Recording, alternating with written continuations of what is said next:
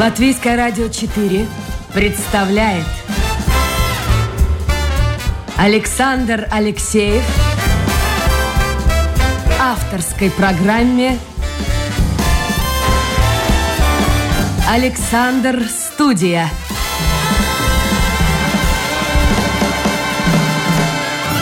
Здравствуйте, друзья! Новая рабочая неделя, и с вами программа «Александр Студия». Как обычно, в это время с вами автор и ведущий Александр Алексеев. У меня в гостях Инесе Лукашевска. Инесе, доброе утро! Доброе утро! Послушайте, начнем с неожиданного, может быть, для вас вопроса. Вы когда-нибудь в комсомоле были? Нет, не была. Ай, так бы красиво я начал. Прямо, ну, фильм-то смотрели «Приключения Шурика»? А, да, наверняка. Конечно. Помните, там представляли комсомолка, отличница и прекрасная девушка. Ну что ж, комсомол пролетает, но отличница так не бывает вообще в жизни. Я сказал Инесе за эфиром, она говорит, а я уникум, потому что моя гостья имеет 3 высших образования, причем все 3 высших учебных заведения она закончила с красным дипломом. Как это так вам удалось, Инесе? Ну, так получилось, но, если честно, я по жизни перфекционист, и я, конечно, понимаю, что мы никогда не можем быть такими, но, да, мне очень нравится, как Сальвадор Дали сказал, что не бойтесь говорить, что вы хотите стать перфекционистами, потому что вы никогда не станете. И я всегда смеюсь, я говорю, если я бы жила бы в его веке, то я бы оппонировала и говорила, что мы можем приблизиться к этой линии. Но, если честно, мне всегда важно, под что я подписываюсь, и я не могу представить, что я ставлю свое имя под какую-то, я не знаю, полуработу, да, потому что если нам, ну, не важно наше имя, тогда что вообще нам важно?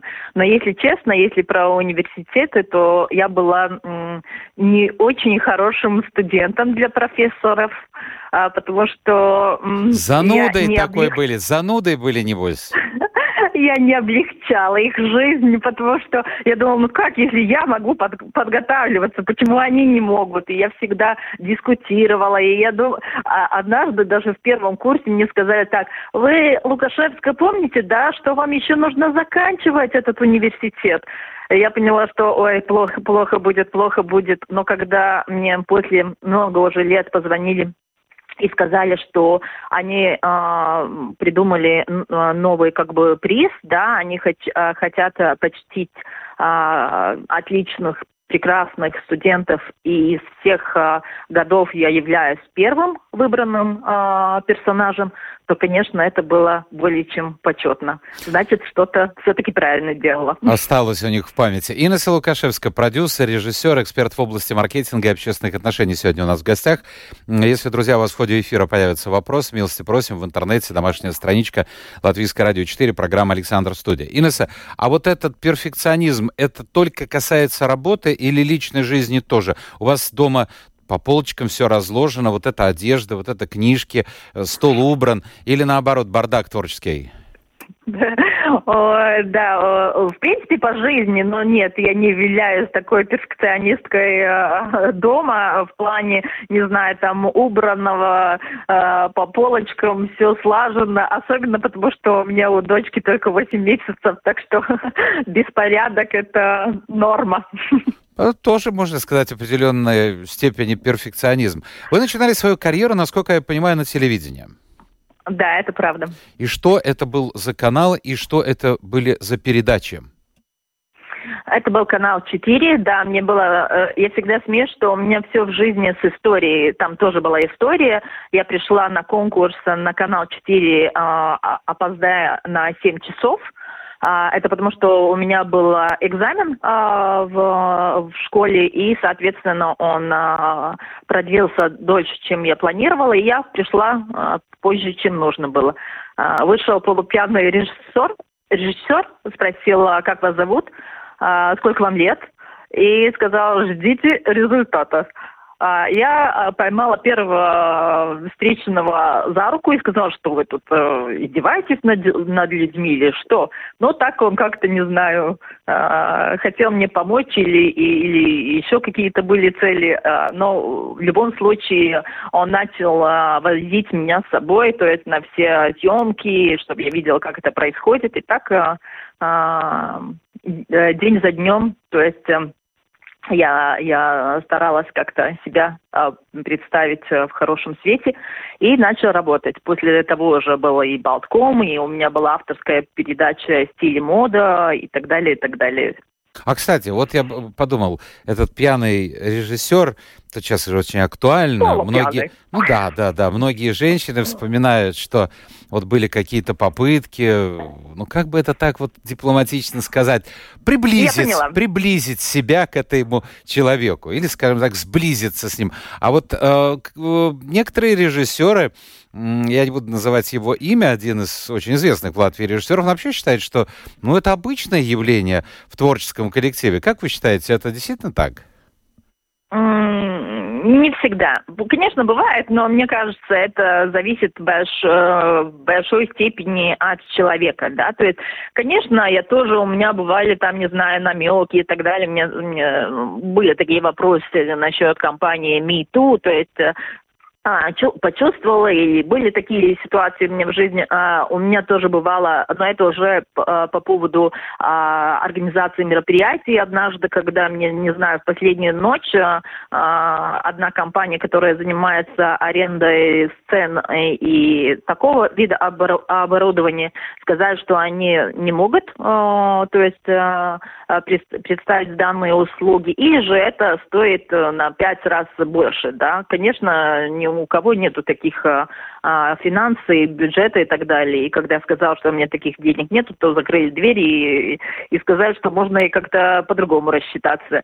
И тогда я вышла, слава богу, из этого кабинета и думала, что мне в жизни делать сейчас. И я отменила данное мероприятие в последнюю ночь и сама обзванивала 150 людей. Это не было легким решением, но я горжусь этим решением. Ситуации бывают разные, но у нас всегда есть право выбора. А как вы относитесь к тем девочкам, которые мечтают о кино, мечтают о телевидении? Ну, наверное, это в большей степени касается не Латвии, это касается России, Соединенных Штатов Америки, где действительно огромный рынок и огромные деньги.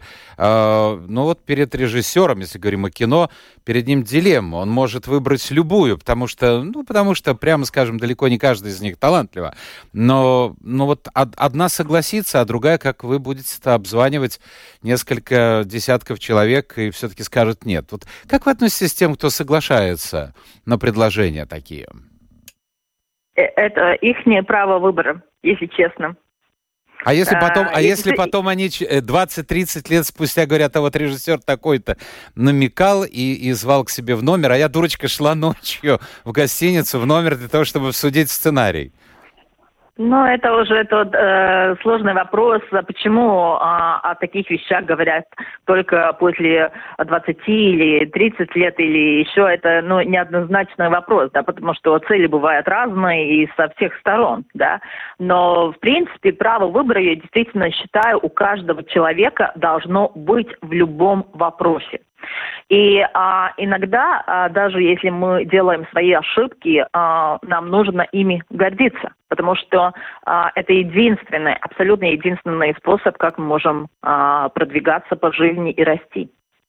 Ну что ж, действительно, выбор есть у каждого. Я бы не бросал камни в огород той или иной женщины. Может быть, действительно, там 30 лет спустя она понимает, что мало чего достигла в жизни. Или наоборот, она достигла многого и хочет как раз испортить настроение, испортить карьеру своему человеку, который во многом помог ему.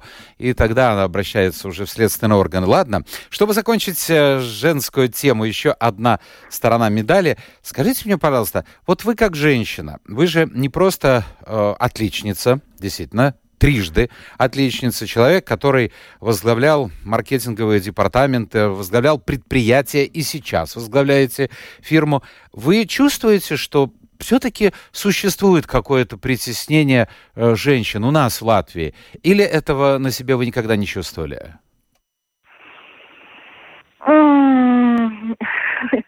Я думаю, что нет.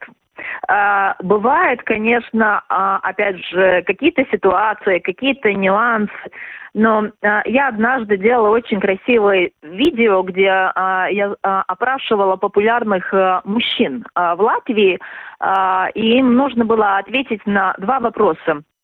Кто такая женщина, по их мнению, и какая она?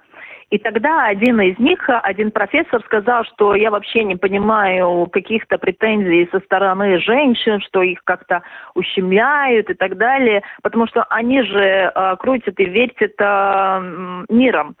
И я тогда улыбнулась. Конечно, бывают разные ситуации, но я бы сказала, что нет большой степени, все зависит от нас. Да, а то, как мы себя представляем, от наше право выбора, от многим вещам. Конечно, я не скажу, что мой жизненный путь был очень легким, но я рада, что он сложился именно таким путем, иначе я была бы абсолютно другой. А когда-нибудь вам приходилось идти на компромисс? Может быть, идти на использование того, что я все-таки женщина, одеть юбку покороче, улыбнуться кокетливо, может быть, даже заигрывать? Как-то у нас такая сексуальная тема, но... Ну, а нет, с утра, послушайте, в понедельник с утра, ну а что? Мы дойдем до политики, Оставим ее на сладкое. Я могу сказать таким образом, что я когда в телевидении работала, мне как-то один коллега сказал, что я использую свои данные и так далее. И я была, максималисткой, молодая, и я была в шоке от такой фразы. И я сказала: нет, вы что, как вам не стыдно? А он на меня посмотрел, и он понял, что я искренне говорю, и мой шок искренний. И на что он ответил мне: раз не используешь, значит дура. Но вы согласились? Подождите, вы согласились с ним или нет? Нет, я не согласилась, и я никогда не использую. А если ответить на вопрос по поводу компромисса, знаете, где я никогда не хочу идти на компромисс со своей совестью? Это правда. Мне очень важно, чтобы... Мне нравился тот человек, который смотрит в зеркало утром на меня. Пока мне нравится. Понятно. Я еще забыл упомянуть одну вещь, но это из области увлечений. Вот кроме того, что моя гостья отличница трижды, вы первая и многократная чемпионка Латвии по снукеру. Это серьезное увлечение, это не просто хобби. Откуда оно появилось? Да, было много лет, я занималась, играла снукером, представляла Латвию на соревнованиях Европы и мира и так далее, но было, я же говорила, у меня все с историей, и было у меня на промежуток каких-то лет одна компания друзей, которая каждый вечер шла играть, но не снукер, а пул. И я так смотрела, заглядывала, подглядывала на них целый месяц. Ну, сколько можно сидеть и смотреть? Ну, и после этого месяца я взяла в руки ки, не понимая, как его держать, как играть, как бить по шарам. Я сказала: все, сейчас я начну играть. Все закончилось тем, что я ударила не так, как нужно, не попала по центру шара. Мой ки пошел вверх, я разбила все лампы над столом. В тот момент охрана прибежала, хотела меня, выставить, не знаю, может быть, и выставить счет, но я как-то, не знаю, среагировала и сказала: всем коктейли за мой счет. Конечно, они такого клиента не могли, то есть выставить. Потерять, но и так, да, можно сказать... Да, и так можно сказать, что началась моя карьера, но через какое-то время я пошла в другой клуб, увидела снукер, попробовала, как это. Через полгода был первый чемпионат Латвии по снукеру, и я решила, так сказать, попробовать свои силы. Ну и как-то получилось выиграть. А остается время сегодня на снукер или очень много работы? И плюс еще ребенок маленький. Сейчас я два с половиной года не держала ки в руках, и да, может быть, когда-то, но сейчас точно нет, сейчас другие приоритеты. Вы когда-то читали лекции, и причем не только в Латвии, но и за рубежом, а на это остается время? Да, стараюсь. Вот недавно была в Словении, было очень интересное выступление рассказывал свой жизненный опыт, такой TEDx-формат на 20 минут. Было очень приятно, когда после выступлений даже мужчины подходили и говорили, что они плакали. Да, был очень-очень эмоциональный. Послушайте, а о чем вы говорили? Я тоже, может быть, сейчас готов заплакать, если вы расскажете. Ну, как-то у нас от и до, начиная с эротических тем до плакания. Но нет, это был очень личный рассказ моей жизни, как с нуля, начиная, можно достигнуть высших наград в мире. Ага, то есть вы относитесь к категории людей, которые, ну, скажем так, учат жить, может быть, даже пишут книги о том, как стать миллионером. Нет, я вообще не считаю, что я вправе кого-то учить. Я могу только рассказать свой жизненный опыт. И если он будет кому-то являться предметом, не знаю, там, восхищения или же чего-то другого, то я, конечно, рада. Но учить я, боже упаси, никого. Ну, вы на своем примере учите, так можно сказать, на примере своей жизни. Нет, я рассказываю, в данном случае я рассказала, и это было нелегко для меня, потому что, знаете как, на сцене легко рассказывать о третьих лицах, да, то есть, не знаю, там какие-то анекдоты о третьих лицах, какие-то примеры о работе и так далее, то есть все, что не связано с нами лично. Но рассказать, как 6 лет назад, например, я сидела на полу и рыдала, мне казалось, что что у меня жизнь закончилась, профессионально и так далее, и как из ничего, то есть сделать агентство, которое сейчас уже считается одним из лучших в мире, то это действительно, мне кажется, может быть, кому-то поможет. Такой жизненный опыт, никогда не сдаваться, даже когда есть люди, которые стараются сделать все, чтобы тебя уничтожить. Инесе, если не секрет, а что произошло 6 лет тому назад? Повернула жизнь на 300 градусов, скажем так. Ну, а может быть, немножко более конкретно? В другом эфире. В другом месте. Но тем не менее, то есть решили с нуля начать жизнь. Так я правильно понял? Ну, профессиональную жизнь поменяла, да. А скажите, пожалуйста, вот все-таки учим, но свой жизненный пример, он важнее, потому что когда я очень так скептически отношусь к людям, которые пишут книги о том, как стать миллионером, а сам еле-еле собирает деньги вот за гонорары, за эти лекции и за эти книги. Но вот собственный пример, действительно, он, говорят, заразителен. Скажите, пожалуйста, а как добиться успеха, на ваш взгляд, в жизни? Потому что, конечно, каждый понимает вот это слово «успех» по-разному, но как сложиться, как стать действительно успешным? Потому что очень многие люди, первый удар, особенно это старшее поколение, это были 90-е годы, когда люди, имевшие образование, имевшие стабильную работу, вдруг оказались ни с чем и были вынуждены торговать шмотками на рынке, ездить в Польшу, там турецкие какую-то одежду покупать. Потом очередной был кризис, сейчас этот ковид. Многие в сфере обслуживания вообще не понимают, чем заняться, когда все закрыто. Как человеку, на ваш взгляд, удержаться в этом очень сложном мире? Конечно. И при том вы же сами понимаете, что нету одного такого рецепта. То, что будет хорошо для меня, то есть работать не будет для вас, да, то есть потому что люди разные и по характеру, и по отношению, и по темпераменту, и по жизненное какое-то, не знаю, видение и так далее, и так далее. Нету такого одного. Но я, опять же, могу только про себя говорить, да. Мне кажется, что важно никогда не сдаваться. Вот не знаю. А как это сделать? Вот смотрите, не сдаваться. Это очень сложно. Вот это все говорят, не сидеть, надо что-то делать. Но очень многие люди, слабые. Вот я тоже достаточно слабый человек. И если происходят какие-то проблемы, первым делом начинаешь искать виноватых не себя. Не в себе вину, а неважно, там, государство, правительство, начальство, неважно кто. Главное, кто-то другой. А это, мне кажется, путь в никуда. Сложно стать вот таким. Но мне иначе. Я всегда говорю, что когда мне плохо, я делаю наоборот. То есть логично, что человек ищет, как вы говорите, виноватого, да, то есть или кого-то, или что-то, что поможет. Не наоборот. Когда мне плохо, я сижу и анализирую, что я сделала не так. И, как правило, после этого что-то приходит в жизни хорошее, в моей.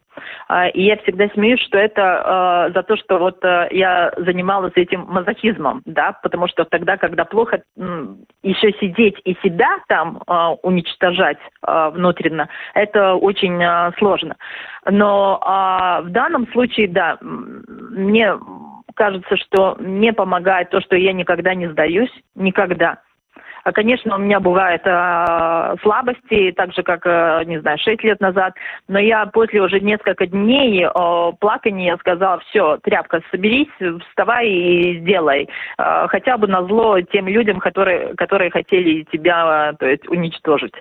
И второй момент, мне кажется, что если посмотреть, то всегда есть выход, и нужно, конечно, опираться на то, что нам есть, на то, что нам дано, не только талант или еще что-то, но людей, хотя бы изначально советом, да, то есть это очень важно, чтобы у нас хотя бы один человек такой был. Ну, так. Он должен быть сильным человеком, который способен вдохнуть в вас какую-то энергию.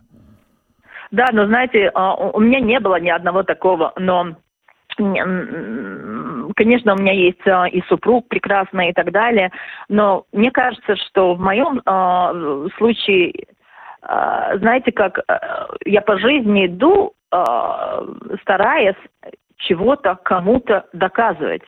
И хотя я и знаю, и все всегда говорят, что, Инесса, тебе уже точно никому ничего не нужно доказывать, но мне кажется, что все еще нужно.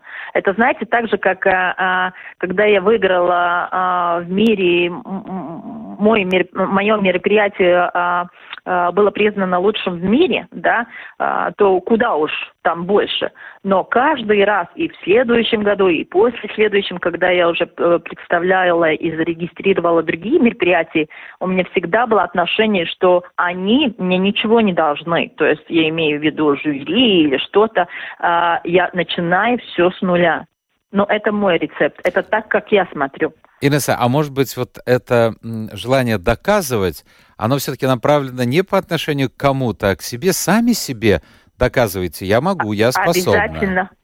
Обязательно, обязательно. Это тоже, что я и говорю насчет вот этого лица в зеркале, да, то есть потому что мне очень важно, чтобы мне нравился тот человек, который каждое утро смотрит. Это отношение не только с точки зрения какой-то этики, да, что я стараюсь действительно очень сердечно относиться к людям и так далее, к процессам, но это также и чего я стою.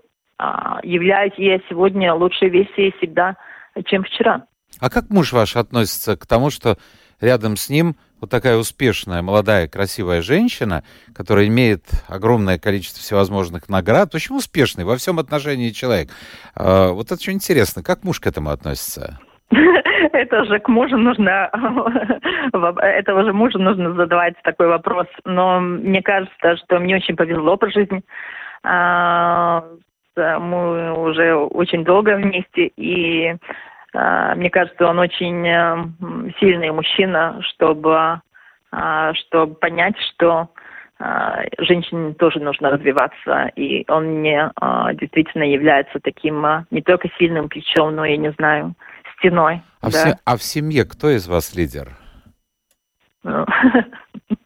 Думаю, что я разделяю эти вещи, и я всегда говорю, что мужчина должен оставаться мужчиной, и женщина женщиной. По крайней мере, у нас так. С этим нельзя не согласиться. Я напомню, у нас сегодня в гостях продюсер, режиссер, эксперт в области маркетинга и общественных отношений Инесе Лукашевска. Вот я смотрю, уже пишут. Вот противник Me Too Юрий пишет. Ну, первую половину я упущу, чтобы быть политкорректным, а вторая половина звучит так. Творчество — это процесс по обоюдному согласию. Вы понимаете, о чем он пишет?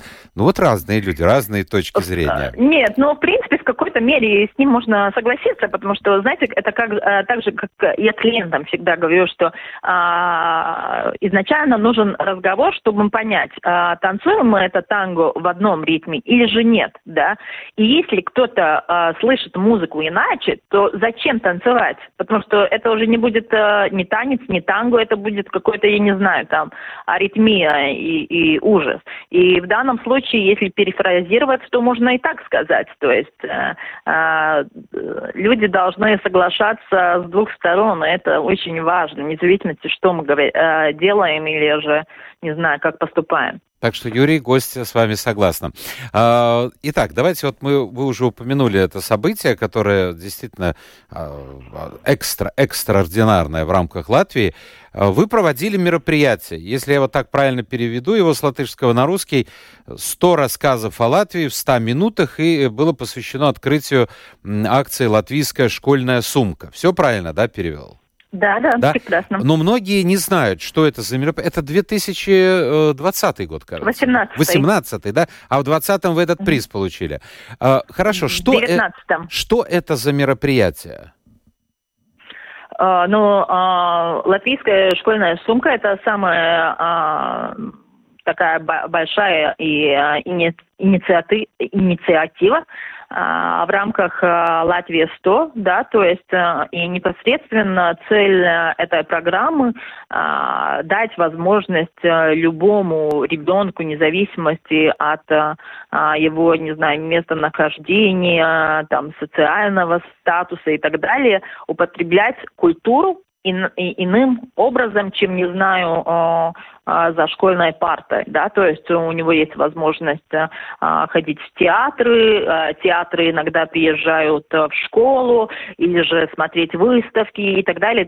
Ну, то есть обучаться культуре иным образом, чем только за партой.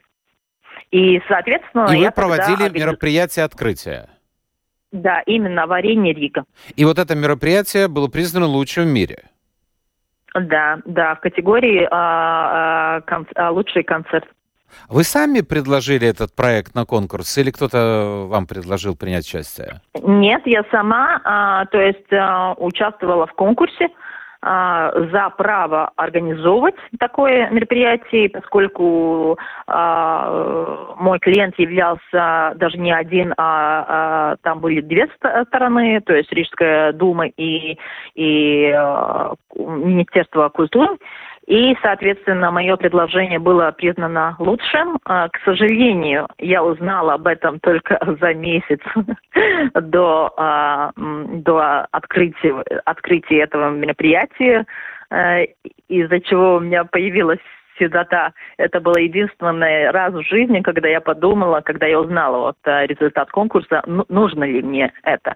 Потому что, конечно же, я понимала, что я буду в прицеле внимания, и то есть, если что-то пойдет не так, то, конечно же, моя карьера может и закончиться. Но это своеобразный такой, скажем, Оскар в сфере проведения мероприятий.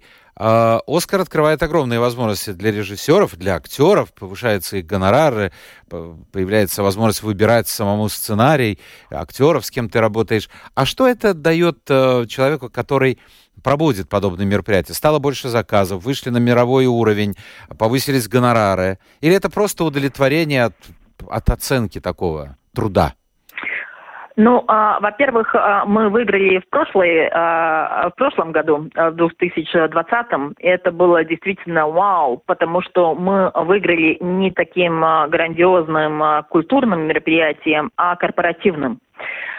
Притом в обеих номинациях, в которых мы были номинированы. Так что это было действительно вау. Во-вторых, насчет того, что это... Если честно, о таких вещах мы можем только мечтать, но очень редко достигнуть, потому что нужно тогда озвучить тех не знаю, брендов, кто является нашими конкурентами в данном конкурсе, да, и это самые высшие, не знаю, организации, бренды мира, да, и, конечно, у них другие бюджеты, и мы не можем никак конкурировать, а когда мы уже представляем свою работу для жюри, у них 2 минуты и у меня 2 минуты, да, и то есть насколько мы ярко можем себя представить, это уже трудновато с нашими возможностями. Конечно, такие конкурсы, если ты хорошо выступил, даже не отлично, а хорошо,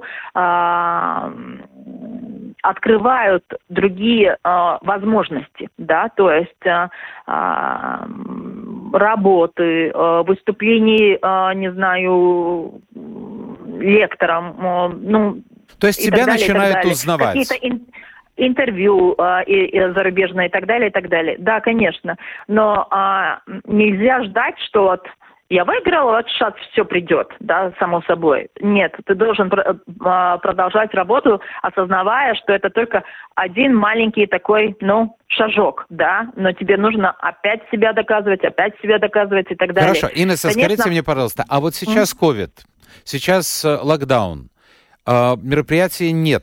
Это ударило, небось, по, в общем-то, вашему бизнесу? Очень, да? Очень. И это то, что я хотела сказать, дополнив уже то, что я прежде говорила, что и в 2000, уже не помню, когда этот COVID начался, 20-м или 19-м, когда он там начался, 20-м, по-моему, мы приехали из Германии, где мы получили еще одну награду German Design Award, и тот был такой пик, когда мы почувствовали, что вот двери открылись в мир. Да, то есть начали поступать какие-то предложения и так далее, и так далее. И вдруг начался COVID, и мир закрылся.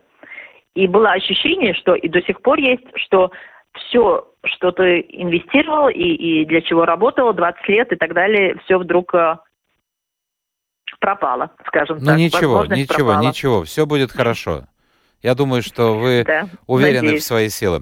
Я хотел бы вот продолжение этого разговора. Времени-то у нас совсем мало осталось. Я посмотрел домашнюю страничку вашего агентства. Но помимо огромного количества мероприятий, вы в том числе предлагаете ваши услуги. Это разработка стратегии коммуникации, управление репутацией, создание корпоративной репутации. Вот представьте себе, ну достаточно коротко, если можно ответить, репутация вот этих вакцин, причем даже не совсем вакцин, а процесса вакцинации, очень низкая в обществе, на постсоветском пространстве, как ни странно. Вот в бывших республиках Советского Союза и в бывших странах, ну, как раньше они назывались, социалистического лагеря, то ли это недоверие к правительству, то ли еще какие-то другие причины.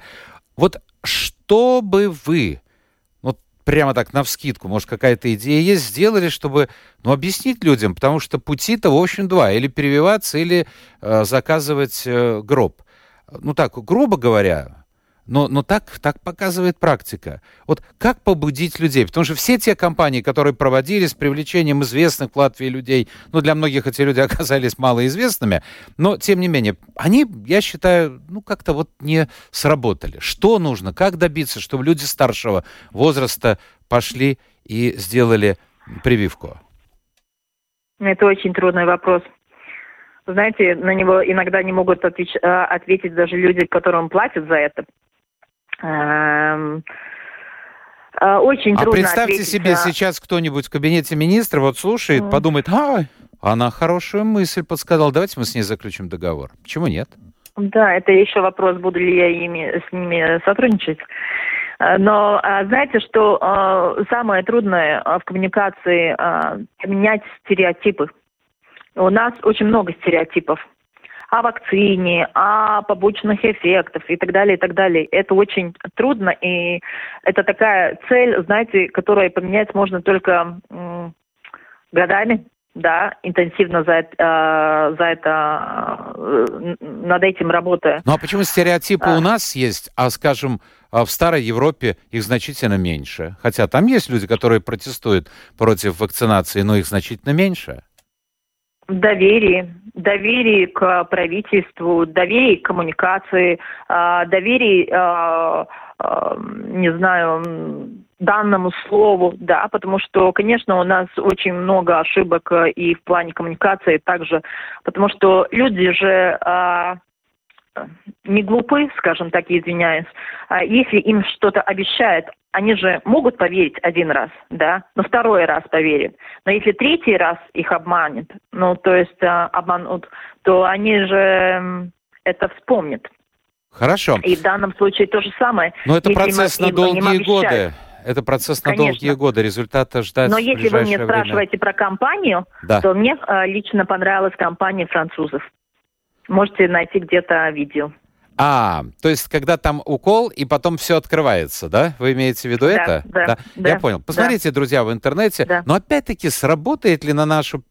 Может быть, я где-то слышал хорошую мысль, что вот мы тоже периодически говорим, вот ты сделаешь прививку, и ты сможешь идти в театр. А для многих людей идти в театр, он никогда в нем не был. Понимаете? Конечно. Для него это не самоценность. Может быть, говорить о здоровье, хотя у нас целое поколение настолько государство насиловало народ, что мы как-то относимся очень поверхностно к своему здоровью. Будь что будет. Конечно, конечно. У меня было, я могу сказать, такой пример. Однажды компания, я 7 лет говорила об онкологии, именно то, что связано с раком кожи, да. И тоже у нас была цель просто, чтобы люди пошли к дерматологу и проверили. Потому что вот был этот стереотип, что солнышко, это же так прекрасно, да, витамин D. И что же это такое? Это, в чем суть проблемы, да, то есть и мы скандировали 7 лет, пожалуйста, пожалуйста, и просто проверьтесь, и что мы только не делали, да, то есть мы уже там молодежь привлекали, чтобы они проверяли там здоровье своих, даже не родителей, а то есть старшего поколения. А через молодежь можно воздействовать на старшее поколение, как вы думаете? На ближайших, да. Можно. Послушайте, у нас время закончилось, но я хотел бы еще задать один вопрос. Скажите, пожалуйста, да или нет? Вот так ответьте. Если бы опять был бы заказ вам со стороны, ну, скажем так, руководства страны, что-то сделать с рейтингом, потому что рейтинг парламента, он уже традиционно ниже плинтуса, рейтинг президента очень низкий, да и министры не радость у нас, вот, по крайней мере, смотрите, хотели Павлица убрать, и Каринч не пользуется особой популярностью. Вообще что-то сделать, на ваш взгляд, можно именно с точки зрения повышения репутации, чтобы, ну, по крайней мере, люди больше им доверяли? Кратко, можно. А зависит это в большей степени от агентства, которое может быть привлечено, или от самих вот этих первых лиц государства? От обеих сторон. То есть очень важно, чтобы первые лица слушали и прислушивались к профессионалу. Не всегда это происходит. Спасибо. Инесе Лукашевска. Хотел сказать опять комсомолка, нет. Трижды отличница. Вот тут опять переспрашивают, в снукер не играет, играла в снукер и играет, но редко. Это пишет Алекс. Давайте посмотрим, что еще одно послание. Ну, тут прямо фаны. Это она возвращает нас к началу разговора. Пишет, что на ее взгляд мужчина делится на 3 категории. Добропорядочные. Они никогда не предложат, вернее, не воспользуются своим положением к принуждению. Это святые и хорошие мужья. Святые. А вторая категория — это циники, а есть подлецы, эти за отказ еще и отомстят, подло. Например, студентам занизят оценку. Это как-то не по мне. Вот видите? Вот смотрите, ваши преподаватели не были циниками, хоть они недолюбливали вас, потому что такая заноза, постоянно лезущая в этот учебный процесс, не очень приятно, но зато они вас много лет спустя вспомнили и назвали среди лучших выпускников. Видите, не циники были. Да, даже лучшие, и я их очень обожаю всех. Ну вот. Продюсер программы Людмила Воинска. Хорошего настроения вам, друзья. Я надеюсь, программа подняла вам это настроение. Завтра новый день, новый эфир и новые гости. Пока.